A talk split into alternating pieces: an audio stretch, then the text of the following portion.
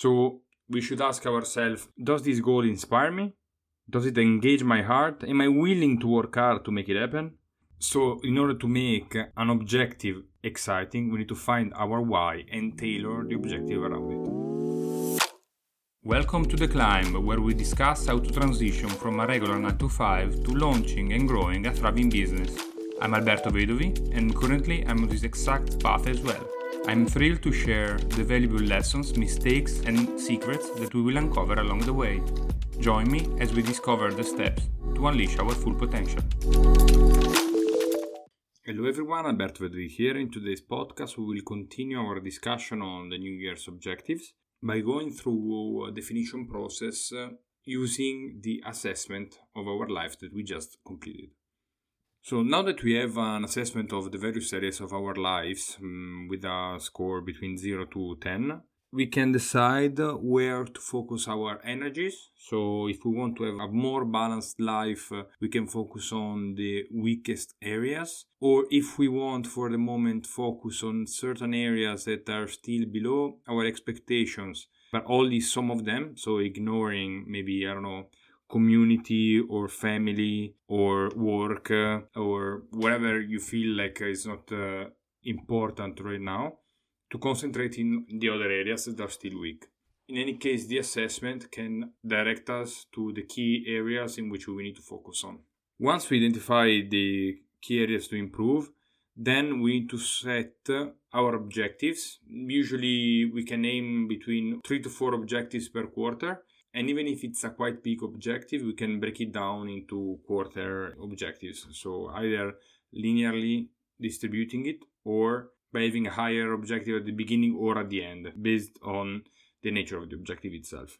As a best practice in setting objectives, um, the characteristic of an objective should be specific, measurable, actionable, risky, time keyed, exciting, and relevant, with the acronym SMARTER.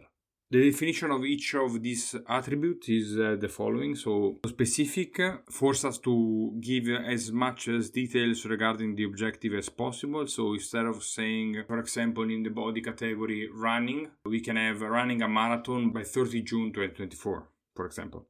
Another example can be instead of learning philosophy, can be read 10 books on philosophy, including History of Philosophies 1, 2, and 3, reading all the collection of Plato work, all the collection of Aristotle's work, for example.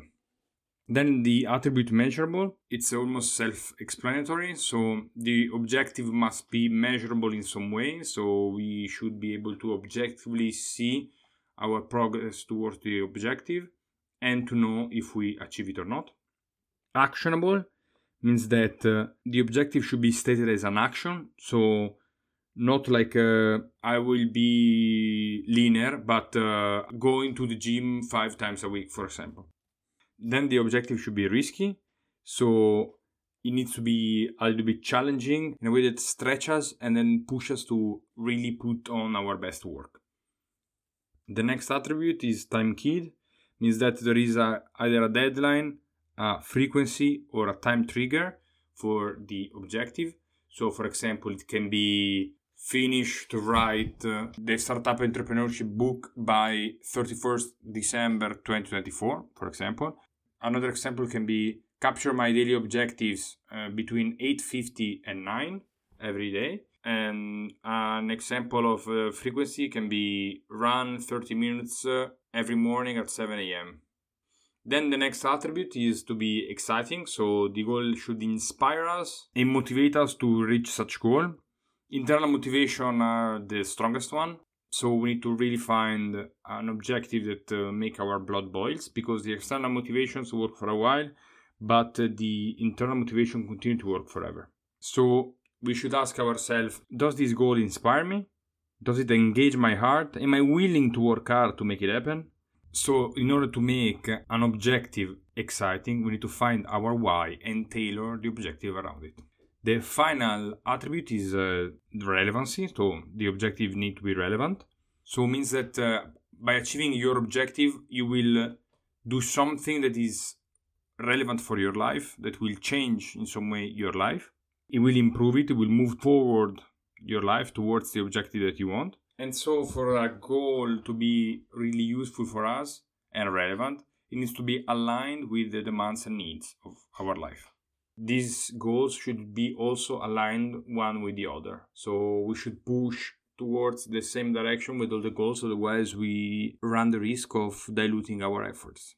So, to recap, if you really want to set a very nice set of objectives, please keep in mind these attributes, the smarter attributes for each goal that you choose. Select various areas of your life in which you want to work on, especially those ones that had a very low scoring point in your assessment of your life. And try to cover, at least with one objective, all the areas of your life so that you ensure that you continue to move forward in a coherent and homogeneous way. And that concludes today's episode. Thank you very much for listening and remember, act as the person you aspire to become. Ciao!